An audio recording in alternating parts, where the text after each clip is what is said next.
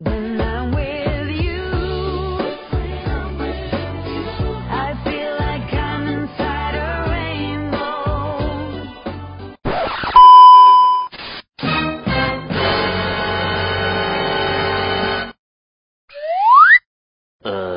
the mic, open the door. Welcome to POP Podcast. Halo guys semuanya para pendengar setia POP Podcast Patra. Hari ini kita kedatangan tamu lagi nih yang sangat luar biasa dan sudah tidak diragukan lagi sepak terjangnya di dunia kampus dan organisasi di luar kampus. Serta tentunya penuh inspirasi buat kita semua yaitu Obed Patra angkatan 15 22 18 086. Halo Obed, apa kabar? Halo Michael, Ayu. Baik, Hai baik. Obed. Nah, di sini tanpa banyak basa-basi lagi nih, kita langsung aja nih coba gali-gali mengenai cerita yang dimiliki Obed ini. Karena tentunya kalian para pendengar juga pengen tahu mengenai Obed, yang seperti kita ketahui orangnya sangat aktif di organisasi dan kegiatan kampus, apalagi di luar. Apalagi juga terken- cukup terkenal dengan kata-kata chaos. Nah, untuk pertama-tama, mungkin kita coba tanya dulu nih kesibukan Obed ini untuk sekarang apa aja nih, Bet? Oh, oke oke oke. Mulai dari itu dulu ya. Jadi kalau misalnya ditanya chaos apa enggak itu tergantung tergantung lagi chaos apa enggaknya juga. Cuman kalau kesibukan sekarang itu sebenarnya kalau sekarang ya sekarang itu aku lagi em, lagi ini aktif di IP Fest juga kan. IP Fest di eh, Kadif IP Manager IP Convex, terus juga aku juga eh, di Batsen, Badan Kesenatoran Patra, terus aku juga ke apa sih namanya? em, Ganesha Summit. Jadi Ganesha Summit itu kepanitiaan penelitian akhir tahun gitu buat kayak eh, konferensi webinar gitulah, webinar-webinar juga. Sebenarnya banyakkan webinar-webinar sih sekarang yang lagi diurusin gitu. Webinar dari sekolah juga mau ngadain webinar. Kebetulan aku kadis kaderisasi di sekolah sama terakhir juga aku juga ikut SPI kan. SPI juga di Education and Training. Ngurus webinar juga aja macam. Jadi kayak ya pokoknya sekarang tuh semuanya lagi dihantam sama webinar-webinar on the way gitu gitu. Kalau sekarang sih kesibukannya overall itu aja sih yang ya itu aja. Nya cuman dua gitu dua apa tiga gitu. Dua sih dua doang gitu. Kayak dua doang gitu tapi kalau daftar itu lumayan sih banyak. Saya dan sempat ngikutin kadernya dikit-dikit juga gitu karena rasa penasaran aja sebenarnya Nah, berarti eh, kurang lebih tiga, eh dua atau tiga ya yang berarti sekarang ya. Berarti apa aja tuh? Yang Tiga, dua atau tiga? Kalau kalau yang sebenarnya aku dulu lan, sampai lantik itu menwa, menwa cuman menwa itu aku sekarang lagi kurang aktif gitu. Yang lebih aktif bocil gitu, bocil juga lebih aktif eh, di menwa. Terus kalau misalnya satu lagi itu sekolah, sekolah itu sebenarnya eh, bisa dibilang unit tapi bisa sebenarnya aslinya enggak gitu. Sekolah itu ngajar, itu ITB mengajar, jadi di situ kayak ngajar-ngajar. Cuman sekarang lagi nggak ngajar, cuman lagi nge sekolahnya aja gitu. Sama satu lagi aku juga aktif di PMK sebenarnya di eksternal gitu. Waduh. Itu jadi anggota aja sih gitu. Yang benar-benar ngurus sekarang sisanya kan lagi masa-masa pengurusan nih kalau unit kan cuma sekolah doang. Gitu. Hmm. Wah. Berarti banyak juga megangnya di unit eh, bahkan sampai pengurus juga. Hmm, Iya. Nah, Bet, tapi kan dari sekian banyak divisi itu aku juga penasaran sih. Eh, sebenarnya kenapa sih kayaknya ya kalau menurut aku eh, kamu tuh milihnya rata-rata tuh mengenai kaderisasi, mengenai kaderisasi gitu. Karena kan kamu pernah jadi Kadif Mamet Kaderisasi Wilayah FTM 2020 tuh. Lalu Hmm. pernah jadi Kadif sekarang Kadif Regenerasi Sekolah ya. Kadif Regenerasi Sekolah. Nah, aku mau tanya sih, eh, eh, apakah kamu tuh memang suka mengenai bidang kaderisasi ini? Sama apa sih yang membuat kamu senang di dalam bidang kaderisasi itu? Oh, sebenarnya kalau perka- perkaderisasian tuh awalnya tuh awalnya tuh sebenarnya apa ya? Jadi kayak eh, ya ikut ik- apa sih namanya tiba-tiba da- dapat dapat apa? Dapat sesuatu aja gitu dan eh, jadi awalnya tuh di sekolah juga gitu di sekolah juga aku suka kayak apa sih namanya? Aku tiba-tiba dapat kayak kelas kayak tentang permametan berawal dari situ akhirnya kayak akhirnya lama-lamaan ke sini tuh jadi tahu gitu kayak em, kaderisasi dalam lingkup pemikiran-pemikiran lainnya gitu kan dalam kayak apa sih namanya dalam em, permametannya gitu kerancangnya dari nol sampai bener-bener eksekusinya gitu aku kayak ya tertarik aja gitu loh jadi kayak em, berawal dari apa ya belajar dulu gitu tiba-tiba random gitu dapet terus kayak tertarik. Jadi kayak berasal dari apa ya eh, akhirnya potensi itu yang yang tadinya potensinya nggak nggak ngerti apa-apa tapi gara-gara belajar terus belajar dan ngelakuin juga gitu oh, jadi kayak praktekin juga kaderisasi itu gimana. Jadinya akhirnya jadinya akhirnya itu deh keterusan gitu jadi terkembangkan aja gitu sebenarnya. Kayak kayak awalnya nggak tahu apa-apa cuman akhirnya lama kelamaan malah eh aduh nggak bener nih kaderisasinya jadi kayak pengen berubah. Lama-lama jadi kayak ya udah eh, keterusan gitu. Eh, gara-gara ya jadi kayak keterusan aja lama-lama. Kayak gitu sih.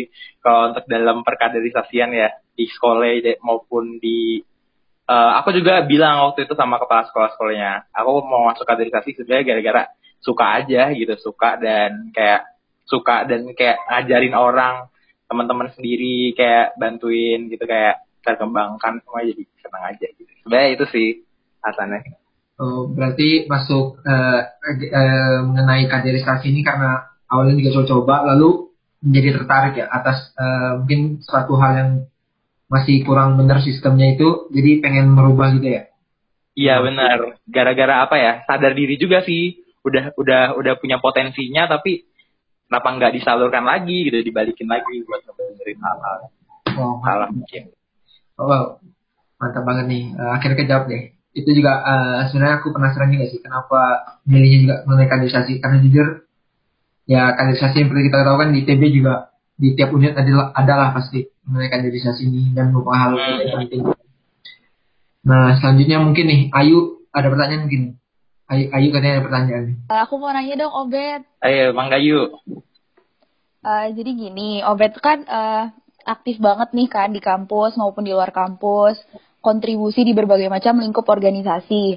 Apakah itu tuh hal yang emang Obet pengen lakuin dari dulu atau itu tuh cuma hal yang harus Obet lakuin untuk mencapai tujuan Obet yang lain dalam hidup? Waduh berat juga yuk. Pertanyaannya. Iya. coba ya. em, Oke coba aku coba jawab dulu ya.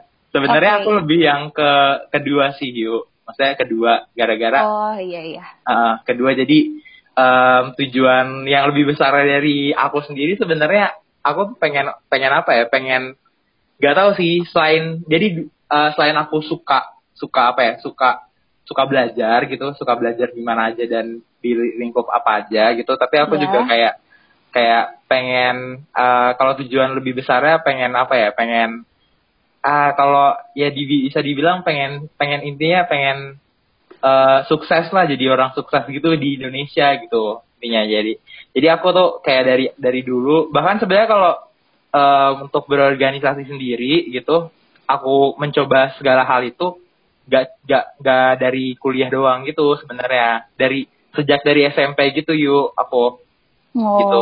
bahkan jadi SMP SMA lama-lama kayak ya udah keterusan gitu jadi kayak i, jadinya lama-lama kayak sadar makin sadar kalau misalnya ah ini kayaknya emang berguna berguna buat em, aku untuk kayak eh, dan kayak apa ya sadar potensi dan juga sadar hal yang disukain aja gitu jadi kayak oh sukanya aku sukanya kayak bersosialisasi sama orang aku lat, coba aku latih kayak aku latih gitu berorganisasi dan segala macamnya supaya nanti eh, bisa jadi orang sukses misalnya kayak di pemerintahan Indonesia ataupun segala macamnya yang memegang organisasi yang makin lama makin gede. Mulai dari organisasi kecil kayak osis mungkin di SMA ya kan?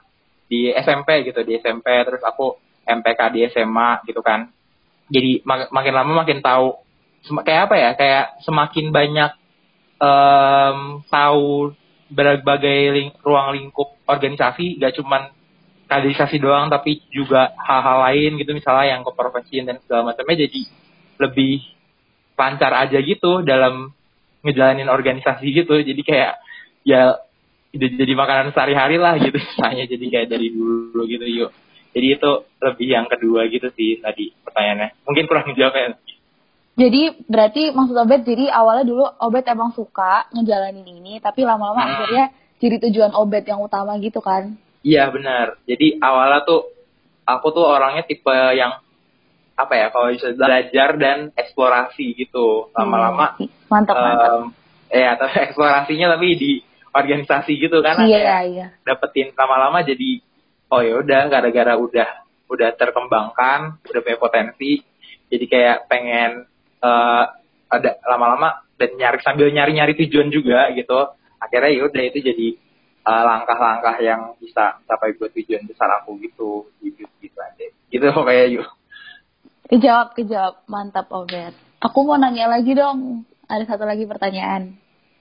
gimana ya eh kalau misal Obet kan punya banyak ambisi nih buat eh, aktif-aktif di organisasi. Itu Obet pernah nggak sih kepikiran buat kayak mimpin suatu organisasi gitu? Hmm, ini pertanyaan eh sulit ya. Sebenarnya pernah, dulu pernah kalau dibilang mah pernah ya kan. Um, misalnya nih, em, organi dulu tuh aku ambil contoh di SMA balik ke SMA lagi ya gitu. Iya. Em, jadi sebenarnya pertama kali aku coba eh, memberanikan diri buat em, jadi pemimpin organisasi gitu, itu di SMA. Di SMA tuh gara-gara dari dulu tuh di MPK gitu, Mm-mm. eh, musyawarah perwakilan kelas kalau teman-teman ada yang belum tahu gitu itu yang kayak lembaga legislatifnya osisnya gitulah pokoknya Em, di situ tuh aku aku kan awalnya dari anggota dulu kan terus kayak em, dapetin hal-hal yang menurut aku kayak eh gitu kayak eh, seru aja dan kayak dapet hal-hal yang baru aku bisa pelajarin terus em, kenapa aku mau nyalonin jadi ketua MPK waktu itu sebenarnya sesimpel kayaknya tempat aku di sini deh kayak ada ada gut feelings gitu jadi kayak Kayak ada- feeling gitu ya, Bet ya? Iya, iya. Kayak kayak apa ya? Kayak intuisi aja gitu, intuisi kayak em, ini tempat aku kayak di sini, terus aku kayaknya ngerasa ini em, kayaknya ini panggilan gitu kayak ada panggilan ini aneh sih ya. Cuman kayak ada panggilan dan kayak em, dan juga ada keresahan. Gitu kalau bahasa anak ITB-nya kayak keresahan gitu. Ada keresahan juga. Dan aku ngerasa kayak kayaknya diri aku yang paling cocok buat eh, memenuhi panggilan itu. Terus jadi kayak dan di sisi lain aku juga suka sama organisasi ini. Gitu aku cinta. Hmm. punya rasa kecintaan sama MTK aku ini. Karena kayak rasa kekeluargaan dan segala macamnya itu eh, pertama kalinya aku dapet di SMA gitu gitu satu-satunya gitu yang kayak istilahnya organisasi eh rasa kekeluargaan di SMA aku dapet gitu jadi pernah gitu tapi kalau di kuliah gini makin kompleks lagi ya yuk gitu Iya, benar-benar. ya, maksudnya kalau mau jalanin ketua organisasi itu kayak ada ada yang harus dipikirkan lebih dalam gitu. Jadi kayak kayaknya itu harus apa ya harus bisa mempersiapkan diri dengan apa ya jadi kayak em, jadi kayak merenung mungkin gitu kan kayak bener gak ya gua gitu kayak wajar jadinya kalau teman-teman yang eh, mau mencalonkan diri jadi organisasi atau organisasi sesuatu eh, ragu-ragu tuh wajar gitu. Jadi Terus di- masih kayak belajar dulu gitu ya, Bet ya? Belum belum mau iya. Mm, belajar dulu sih. Oke, oke. Bet, mungkin selanjutnya nih, pertanyaannya nih, eh, mungkin mau nanya aja nih, penasaran aja, mungkin ke pendengar kita juga nantinya. Mau tahu aja pandangan kamu tuh tentang orang yang suka bilang gini nih, eh sorry mungkin lagi hari ini lagi gak bisa eh, ikut acara ini karena ada kegiatan organisasi lain. Nah, pandangan kamu tentang orang-orang yang suka mengatasnamakan mengatasnamakan kekeosan kegiatan lain dan menghormati kegiatan satunya itu gimana? Mungkin ini untuk sharing-sharing aja. Iya, ini ini ini pandangan menarik. Jadi kemarin tuh aku habis ngobrol-ngobrol gitu kan sama salah satu orang anak TM 18 gitu. Dia bilang eh dia nanya-nanya terus kayak ucuk-ucuk tuh aku ngobrol terus kayak eh, tiba-tiba kita kita sepakat kalau misalnya anak TM kayaknya chaos juga masa jangan jadi kayak apa ya mungkin teman-teman di sini bilang kayak aku chaos gitu tapi anak TM sendiri chaos karena pada pada apa ya megang beberapa tanggung jawab sekaligus gitu banyak kan. Misalnya kita ambil misalnya kalian ambil satu random orang pasti dia megang lebih dari satu tanggung jawab mungkin di satu kepanitiaan. Misalnya dia megang di kepanitiaan Abifest terus dia juga di eh, mana di Pata terus di organisasi lain dan organisasi lain. Jadi kayak sebenarnya eh, kalau kita pikir-pikir kayak teknik permiakan ini eh, sirkulasi kekeosannya sirkulasi apa ya? Kegiatan kekeosan masing-masing orang itu eh, apa sih meh kayak saling, bertabrakan juga gitu random banget. Jadi kayak kadang-kadang tuh eh, ya gimana ya kalau menurut aku kalau untuk orang yang bilang kayak gitu eh, sebenarnya aku juga sering bilang kayak gitu gitu.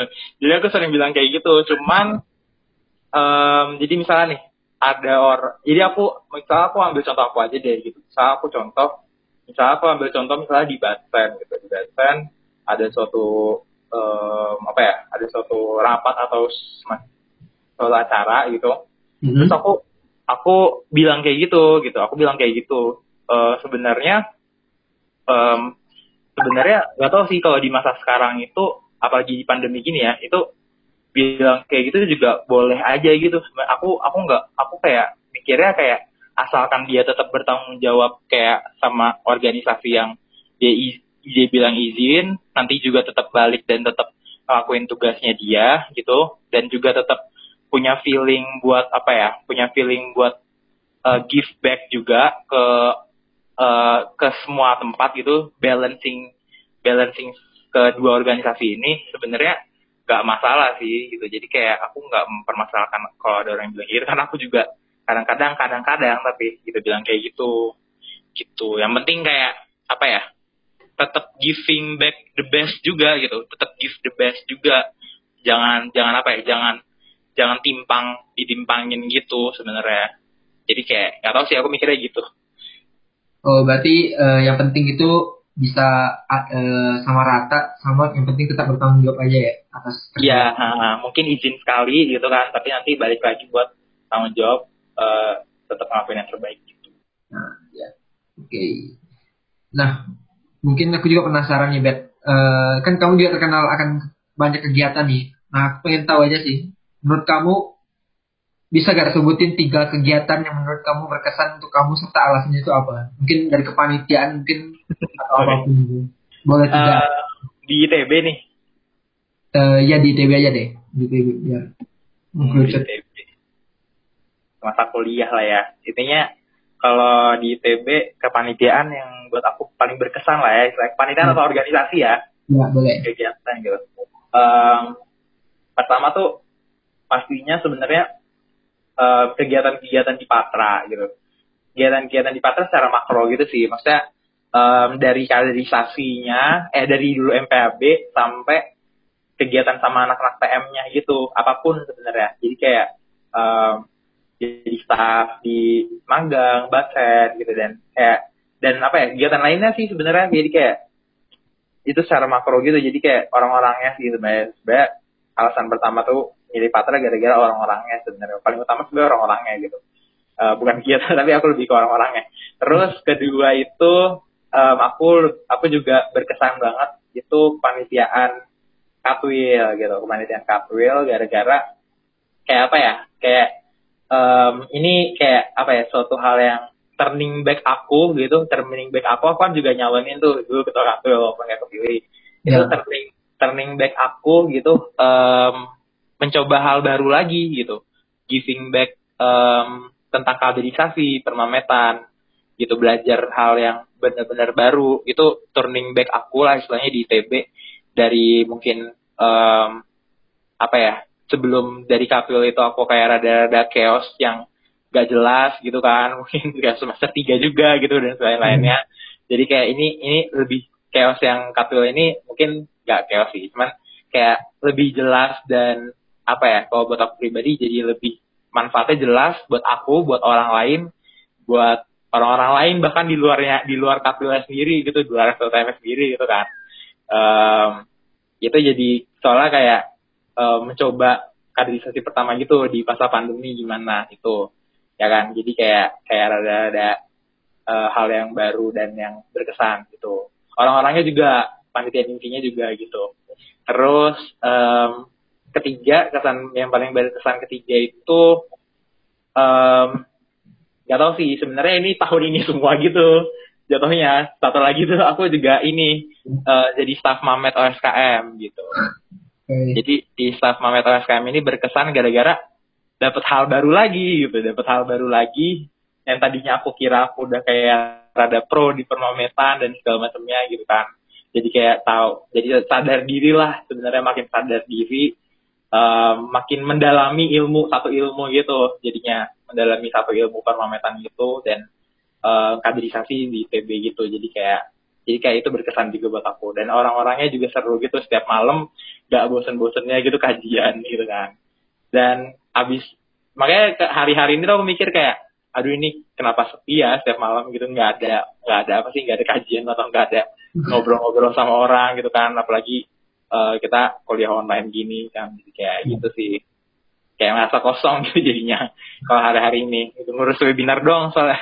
Gitu. Oke. Berarti kalau kelihatannya nih eh, dari kita dengar-dengar juga Obet nih orang yang eh, suka bersuk memang suka dengan sosialisasi karena juga dia bahkan sampai mencari eh, mengenai kajian-kajian gitu kok nggak ada gitu. I- iya Hmm. kayak ngerasa ngerasa kosong gitu kalau Nah. kerja gawe doang gitu kan tugas-tugas kuliah gitu Benar-benar. Nah, baru eh, nyambung ke tugas kuliah tuh. Kan misalkan nih, kita banyak deadline, dead- deadline nih. Lalu kegiatan di organisasi juga banyak. Pasti kan lama-lama juga jenuh loh. Nah, Obet pernah gak sih jenuh? Hmm. Bagi Obet, eh, obat refresh atau recharge diri, Obet tuh apa untuk eh, biar keluar dari kondisi jenuh itu? Mungkin bisa sharing. Hmm, jadi pernah sih, pernah beberapa kali apalagi di semester lima ini ya. Jadi kayak tugas-tugas kuliah banyak gitu kan, mana tugas organisasi yang atau tugas panitiaan yang menanti eh, tapi tugasnya itu bukan yang kajian gitu tapi yang benar-benar harus bikin sheet apalah, bikin tor apalah dan segala macamnya ngontak pembicara apalah dan segala macamnya. Em, di tengah yang kayak listnya banyak itu, biasanya aku kayak me- harus menunggu atau mencari waktu yang tepat kayak satu hari itu appreciate myself gitu jadi kayak atau kayak satu hari atau setengah hari gitu kan Hmm. um, misalnya hari Jumat gitu habis kelas em, kelas apa sih kelas ekres gitu kan. Em, kayak kayak harus um, take time take your take take kalau orang-orang bilang kayak kalau lagi chaos kayak segala macamnya capean dan semacamnya kan take your time take your time. Nah aku tuh selalu bikin bikin kayak gitu tetap tetap apa namanya tetap kayak misalnya take your time-nya aku misalnya eh, buat tidur gitu. Karena-gara kemarin-kemarin lagi eh, kurang tidur misalnya ya bener-bener tidur harian gitu hibernasi gitu kan. Kemarin pernah gitu juga. Atau em, take your time-nya buat ya udah em, jangan memikirkan apa-apa bener-bener apa sih jauhin laptop. Eh jika jauhin laptop laptop susah dijauhin. Em, jauhin HP lah gitu kan. Jauhin lain-lainnya jangan dibalas dulu atau izin dulu ngebalasnya dan segala macamnya. Itu palingan kayak nonton Netflix nonton film gitu kan atau baca buku kalau misalnya lagi lagi pengen baca aja gitu. Atau kayak atau makan. Kadang-kadang makanya nih waktu di masa pandemi ini eh, kalau stres juga kadang-kadang aku makan gitu makan enak dan segala macamnya. Jadi kayak GoFood dan segala macamnya. Jadi kayak makin gitu juga cuman ya udah nggak apa-apa. Itu salah satu apa ya ya nggak apa-apa nanti bisa lah gitu.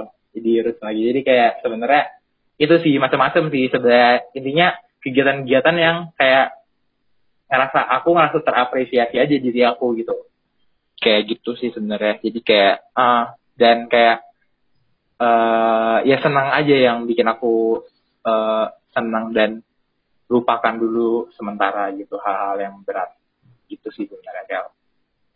Oh, oke. Eh, nah, lalu aku ada kata-kata yang eh, menurut aku penasaran juga dari jawabanmu tadi. Eh, tadi kamu bilang kan me time ya. Me time-nya itu juga bisa dengan cara baca buku gitu ya. gimana gimana Tadi kamu bilang eh, bisa dengan baca buku ngisi waktu kamu. ya ah, Nah, pengen tahu aja nih. Seorang obet itu baca bukunya mengen- suka mengenai baca buku tentang apa sama bisa kasih saran nggak mengenai bacaan bukunya mungkin ada yang nanti sebenarnya kalau dibilang suka itu aku baca buku itu sebenarnya aku tuh lebih suka baca novel fiksi gitu lebih, su- lebih Hmm. suka baca novel fiksi yang kayak sejenis Harry Potter, Percy Jackson dan lain-lainnya gitu kan tapi Hmm.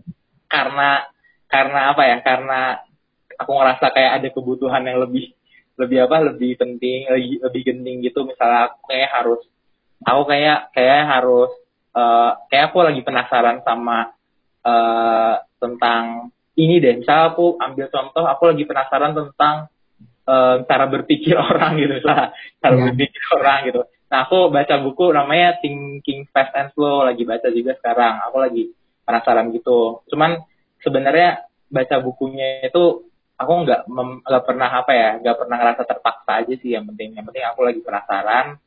Um, Terus juga aku juga lagi waiting list aku lagi pengen baca buku novel yang menarik juga gitu, yang novel romance juga mungkin bahkan kadang-kadang gitu kan. Kayak kayak random aja sih kalau emang lagi rasa penasaran gitu. Tapi eh, awal aku eh, baca buku itu eh, gara-gara ya novel fiksi tadi gitu. Tapi kadang-kadang kalau emang lagi pengen baca self development juga suka aja gitu. Jadi kayak gitu Da- dan kadang-kadang baca buku yang pernah juga baca buku tentang eh, mindfulness gitu. Jadi itu kayak em, yang bikin kita eh, yang tadi yang gimana caranya kita bener-bener kalau misalnya lagi chaos atau gimana itu Mhm. bisa kayak apa ya bahasa anak kalau bahasa bahasa yang apa sih nih sekarang zaman sekarang tuh kayak medi meditation and mindfulness gitu ya macam itu lah itu juga kayak kayak di chaos Oh, Oke oke. Nah mungkin lanjut lagi mengenai pertanyaan nih. Eh, selanjutnya kan kita juga tahu nih kalau untuk angkatan kita di eh, apa eh, untuk semester ini tuh cukup ke- eh, lumayan chaos lah ya, apalagi online Hmm. gitu ya. iya Tugas- tugasnya tiga di- setiap minggu ya tugas setiap minggu seperti kita tahu. Nah, cara pengen tahu aja kan Obet juga nih kegiatan banyak, apalagi akademik kita angkatan kita juga di angkatan 18 di semester ini juga banyak. Mau tahu aja cara Obet bagi waktunya gimana sama kan tadi ada kayak waiting waiting listnya gitu ya. ya waiting list sama to do list nah waiting Iya. list tuh waiting list ngapainnya gitu ngapain atau baca bukunya Hmm, jadi kayak ah, Lanjut. ya aku langsung jawab aja ya jadi Ya. em nggak tahu sih awal-awal tuh aku pernah kayak bilang gitu kayak ke teman ke teman aku kayak kayak ini kita harus eh, ini kuliah online jangan jadi jangan jadi ini ini apa ya aku tuh suka banget kayak beban atau beban yang baru atau hal-hal yang kayak beban ba- ini kan kuliah online itu hal yang baru kan beban yang baru lah itu ya ada Iya. tugas setiap minggu itu aku malah itu jadiin tantangan supaya aku nyari pace yang paling bagus buat aku jadi kayak, kayak apa ya kayak sebenarnya setiap orang itu bisa nyari pace eh, yang paling nyaman dan paling bagus buat dirinya sendiri gitu Hmm. misalnya nih pace yang aku maksud tuh gimana? Misalnya mungkin aku em, aku ngambil uncon un- uncon sama em, well test di hari Selasa ya sama-sama Iya. pasti ada tugas di setiap minggunya ya kan? Iya. itu misalnya aku ngambil dua-dua itu. Nah aku nyari pace terus nih. Awal-awal tuh aku waktu kelas well test tuh nggak pernah merhatiin. Gara-gara sambil ngerjain tugas uncon.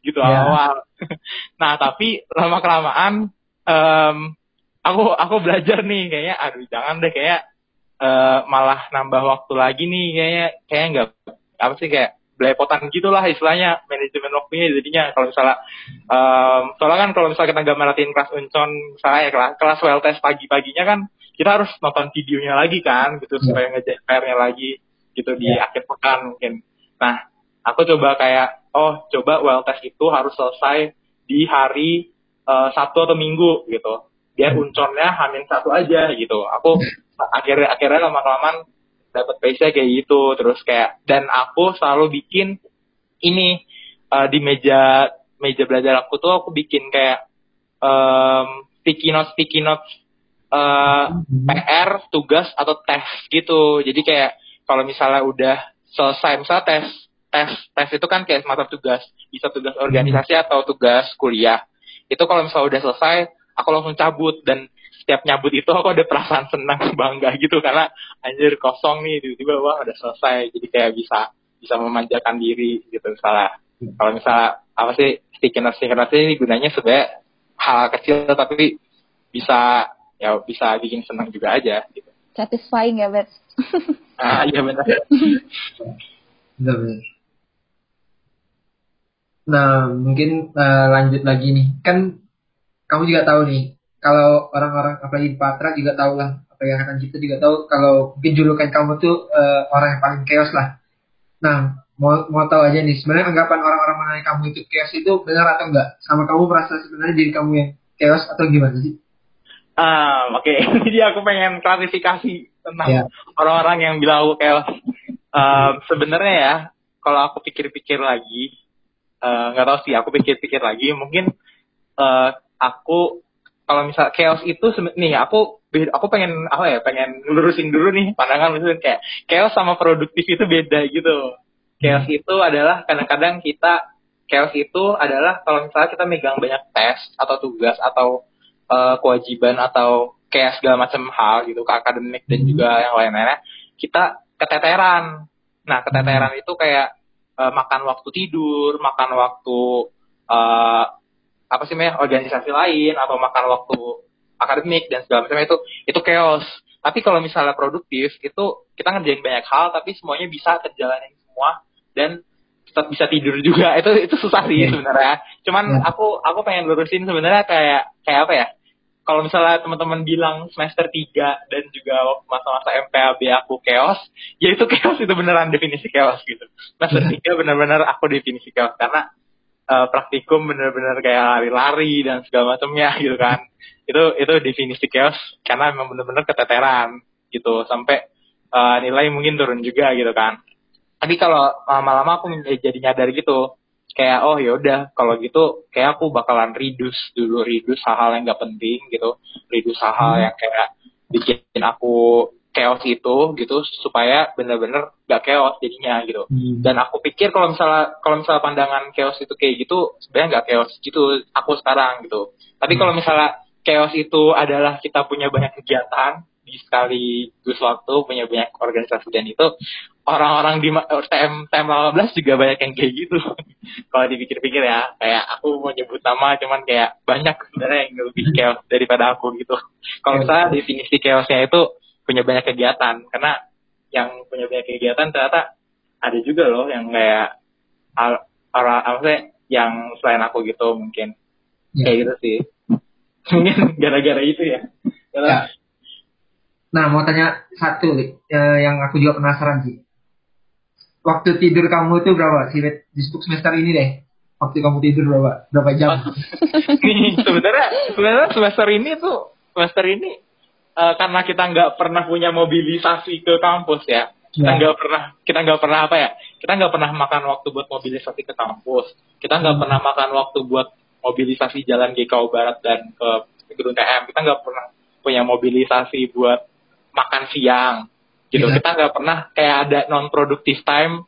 Tiba-tiba kita nunggu kelas terus kita diajakin teman kita ngobrol-ngobrol dan segala macamnya. Kita ya dan segala macam main dan segala macamnya non productive time mungkin itu beberapa kali Hmm. Nah, gara-gara nggak ada itu, itu semuanya aku kayak apa ya? Kayak convert jadi waktu tidur aku juga. gitu. jadi kayak kayak apa ya? Ada untungnya juga sih corona ini. Uh, maksudnya uh, semester 5 online ini jadi kayak bangun, aku bangun setiap pagi setiap pagi tebak deh jam berapa? Jam 7 sembilan. pagi. Jam 7, jam 7 pas. Tapi kadang kalau misalnya emang kelasnya jam, jadi kelas jam 7, aku bangun jam 7, kelas jam 9, aku bangun jam 9. Beda kalau kalau misalnya kalau misalnya kuliah kan benar-benar harus kita harus jam 8. Eh, kita harus lebih satu jam lebih cepat. Iya, misalnya. siapin mobilisasinya ya. Terus ah, terus kalau misalnya abis apa misalnya abis eh, abis kelas ada jam kosong gitu, itu aku pakai buat tidur juga bisa gitu kan. Karena ya emang gak ada hal yang lagi menunggu juga gitu. Jadi aku pakai buat Hmm. Jadi kayak kalau misalnya dihitung-hitung tidur aku tetap kayak 8 jam gitu sih. Bahkan 7 8 jam gitu. Mungkin be- mungkin beberapa kali kalau emang harus begadang jadi 2 jam 2 jam 3 jam tapi aku ganti lagi gitu habis kelasnya aku tidur lagi gitu. Jadi kayak Iya, hitung-hitungannya tetap 8 jam gitu karena habis kelas aku tidur lagi gitu. Berarti ada plus minusnya ya untuk kuliah online ini. Iya. Nah, mungkin para pendengar juga udah dengar nih eh, cerita-cerita dari Obet yang udah pasti dari tadi itu eh, keren deh, sama seru banget.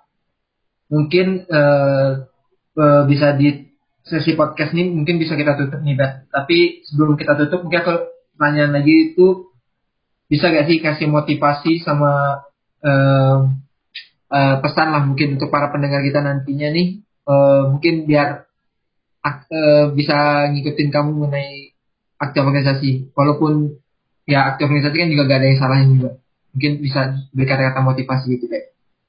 Oh, jadi motivator dikit ya. Oh, Ya. jadi jadi kalau misalnya aktif organisasi, aku yakin hampir semua mata masa patra itu aktif organisasi orangnya. Gitu, pasti punya tanggung jawab minimal satu. Jadi staff pun atau jadi staff kepanitiaan pun itu kan tanggung jawab kan ya. Jadi kayak pasti eh, aku yakin masa patra tuh kayak kemampuan organisasinya semuanya merata. Pasti ada ada standar yang merata gitu. Karena Hmm. semuanya kayak banyak karena lini masa organisasi kita cukup cukup apa ya cukup banyak ya cukup chaos gitu. Iya. Nah eh, jadi sebenarnya pesan aku sebenarnya apa pun yang kalian lakuin itu coba kalian lakuin yang terbaik aja sih sebenarnya. Kalau misalnya emang kalian ngerasa butuh eh, take take your time gitu misalnya take your time. Sebenarnya ini ke chaos, chaos. Jadi kayak aku yang aku rasain chaos pasti kalian rasain chaos juga kan gitu kayak akademik dan segala macam. Take your time kalau misalnya emang butuh istirahat. Tapi tetap eh, pikirin kayak ada kewajiban yang menanti gitu. Jadi kayak seimbang seimbang aja seimbang seimbangin tuh rada sulit gitu. Cuman kayak kayak apa ya? Em, berorganisasi jangan jangan kosong gitu. Jadi misalnya kamu kita punya tanggung jawab, pendengarnya punya tanggung jawab dua, lagi punya tanggung jawab dua, satu kepanitiaan, satu organisasi gitu. Em, apa ya? Tetap tetap walaupun sa- misalnya salah satunya itu ngerasa kosong kayak kayak kosong banget deh Em, kayak gawe di sini aku ngerasain apa apa coba pikir-pikir lagi refleksi diri lagi kayak jangan sampai em, itu jadi kayak ada ketimpangan bikin ketimpangan satu organisasi. Dilakukan do do your best satu lagi malah em, keteteran hilang-hilangan gitu kan. Sebenarnya jangan sampai kayak gitu sih. Yang aku bilang aku aku aku mikirnya pasti ada cara lain eh, mungkin take your time gitu ngerefleksiin diri atau berpikir lagi. Kalau misalnya oh em, ada manfaatnya juga ya gitu. Eh seminimalnya aku di organisasi ini gitu yang satu lagi misalnya jadi kayak kayak apa ya tetap do your best in everything um, everything you do sekarang sih gitu jadi kayak gitu gitu aja sih sebenarnya Nah, aku pikir sama- semua sama-sama chaos kok gitu Nah, mungkin sebelum menutup nih, Ayu juga mungkin ada satu pertanyaan terakhir mungkin untuk Obet. Terakhir nih ya, Bet, aku mau nanya. gimana apa Eh, ada nggak sih, Bet, tips and trick buat yang lagi dengerin nih, buat aku juga. Gimana sih buat ngimbangin keaktifan di organisasi dan kepanitiaan sama akademik, Bet? Oh ya, misalnya ada tiga ya. Nah, kita anggap kepanitiaan itu kan, ya organisasi itu kan satu tahun. Kepanitiaan misalnya, eh, apa namanya, tiga bulan, sebulan gitu, misalnya, sampai, kita, kita ambil IB Fest gitu, sampai Februari gitu kan. Terus, em, satu lagi akademik yang terus-terusan gitu, setiap minggu, Iya, mingguan, terus jangkanya mingguan, anggap akademik jangkanya mingguan deh, jangan, jangan satu, jangan bulanan. Nah, sebenarnya, em, apa ya, nyar yang aku pengen saranin sebenarnya cuma satu. Cari pace paling baik buat kalian gitu. Cari pace paling baik buat kalian. Misalnya nih pace paling baik buat kalian itu dan ngerasa terapresiasi gimana caranya? Kayak pertama-tama bikin rapihin dulu meja belajar bikin nyaman Eh, misalnya kalian pengen pesan GoFood tiap hari Jumat karena udah stres itu nggak apa-apa gitu misalnya atau kayak em, itu uh, pace pace itu seimbang loh antara hal yang menyenangkan sama yang membebankan gitu. Hmm. Tapi jangan dipikirin supaya nanti yang hal yang membebankan jangan dipikirin beban gitu. Jadi kayak apa ya? Jadi kayak nanti em, kehitung sendiri misalnya oh akhir pekan ini Sabtu em, aku coba siangnya eh apa sih namanya eh, akademik siang itu kalau siang itu bawaannya akademik gitu vibes-nya ya kan. Terus kalau malam itu vibes-nya misalnya eh, organisasi A gitu misalnya organisasi A gitu vibes-nya. Vibes-nya organisasi A tapi malam malam malam di weekend, malam-malam yang rada ke weekendan, malam-malam yang rada gak chaos gitu. Aku coba yang panitiaan gitu. Coba dan segala macamnya. Dan tapi kalau untuk balas-balas singkat kadang-kadang juga mager ya. Nah itu dibiasain aja balas singkat enaknya kapan. itu terserah. Tapi jangan jangan kelamaan juga. Kayak gitu sih kalau saran dari aku yuk kayak nyari pace dan apa ya jadwal-jadwal buatan di kepala sendiri gitu. Oke, jadi intinya nyari face eh, buat diri masing-masing dulu ya, Bet ya? Ya pace yang enak, yang paling nyaman. Yang paling nyaman. Oke. Oke, eh, itu mungkin kata-kata penutup eh, untuk podcast Patra pada pagi- eh, pada kali ini. POP Mania. Mantap. Mantap.